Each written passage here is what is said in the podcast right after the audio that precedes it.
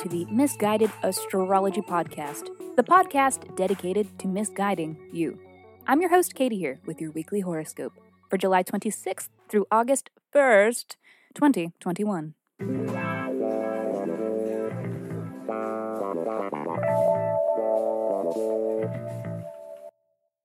Welcome back to the podcast where I don't know you, but it might seem like I do because I'm sharing musings based on the sun and the moon and the planets and shit. Every week, I do a little sky spying and then report back so that you can know what the fuck is going on around here. The astrology is sound, but my guidance may not be. Before we get into it, really, truly, genuinely, from the bottom of my heart, thank you. Thank you to those who have shared this podcast with friends, to those who have left us reviews on iTunes or on wherever you stream your pods from. I am so appreciative. These are the best ways to help this little self produced podcast. And I've said it before and I will say it again it definitely does not go unappreciated.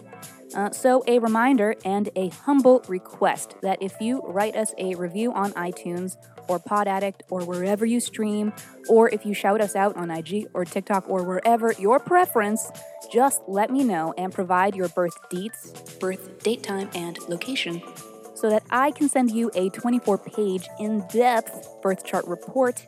Email me at misguidedastrology at gmail.com.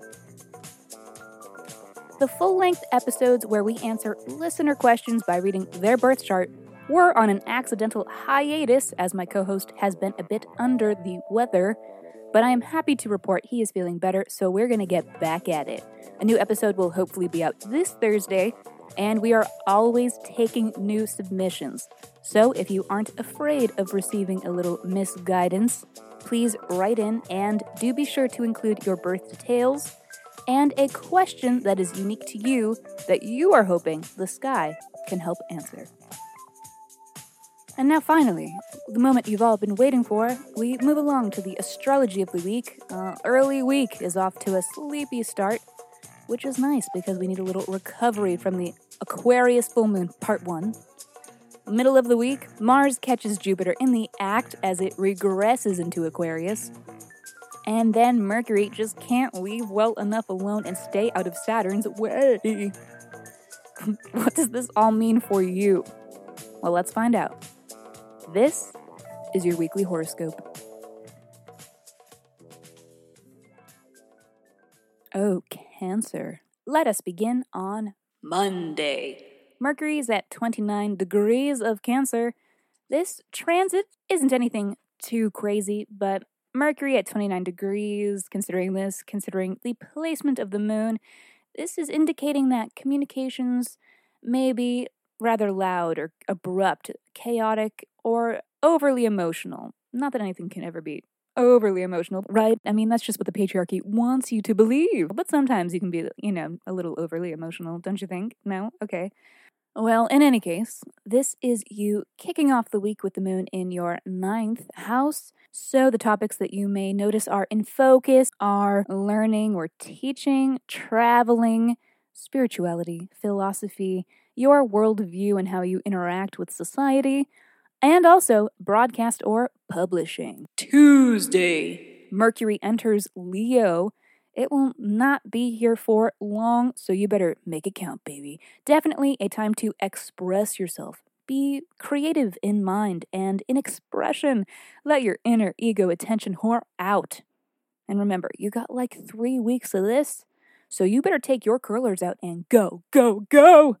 Wednesday. Jupiter retrogrades back from Pisces into Aquarius. A lot of astro community has been speculating that this will align with reinstated COVID restrictions, which isn't surprising given the way things are going with the Delta variant, and also isn't surprising because it's already begun in some places with new mask mandates and the like.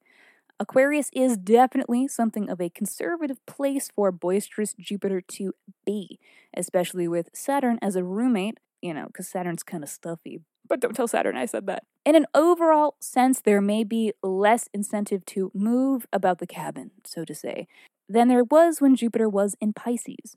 but this does bode well for electronically based affairs. It wouldn't be a terrible time to launch an online campaign or a store, or to finally break down and make that OnlyFans account. You know, whatever, expanding through technology in any of the myriad ways looks good for something like this. And in a long term sense, for the duration of Jupiter's stay in Aquarius, which is a couple more months, this could be an indication of positive actions being taken towards humanitarian efforts, which we love. Uh, also, this may serve as a little light-hearted boost for all of you going through your Saturn returns right now. But that is not all we are looking at for Wednesday. Mars is also at 29 degrees Leo, which is damn spicy assertive, competitive, and at times aggressive, Mars demands that action be taken. This is a day to dig in and find your courage, or get ready to scrap because this transit is here to fuck around and find out. This transit is definitely telling me shit is going down today, and maybe even tomorrow too, but we'll get to that later. There is a lot going on amongst these transits. We're looking at broad trends with Jupiter and Saturn, we're looking at acute trends with Mars and the Moon. I'm going to do my best to lay them all out for you. So, to begin with, this is Lucky Jupiter re entering your eighth house of mental health, shared resources, aka other people's money, so where you may be receiving funding from or borrowed money like loans, debts, finances generally, but also, and in a super casual way, endings, so death in a metaphorical or literal sense. Not a light-hearted house, but the good news is Jupiter is here to provide some sweetener, which is extra cute considering how much is going on in these areas of your life right now. Um, let's explain. Saturn, the planet of hard work and hard lessons, is stationed here. It has been here for a few months and will be here into next year. So there's hard lessons to do with money. Um, and this is also the house where Aquarius full moon part one took place, which was an offloading event or an ending or a letting go of. Um, so there are some serious changes going down in these areas for you. And while the progress may not feel very forthcoming, the payoff is on the way, and Jupiter is here to kind of help out with that.